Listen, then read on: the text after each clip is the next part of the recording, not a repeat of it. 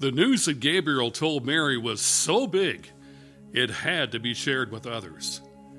So an angel of the Lord appeared to some shepherds living out in the fields while they were keeping watch over their flocks at night.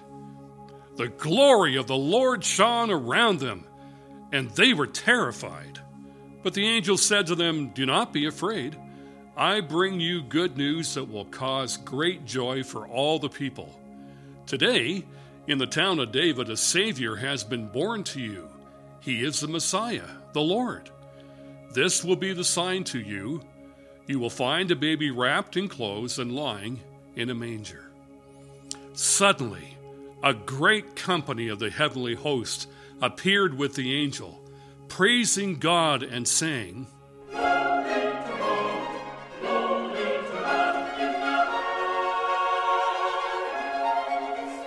"Glory to God in the highest heaven, and on earth peace to those on whom his favor rests." When the angels had left them and gone into heaven, the shepherds said to one another, "Let's go to Bethlehem and see this thing that has happened, which the Lord has told us about."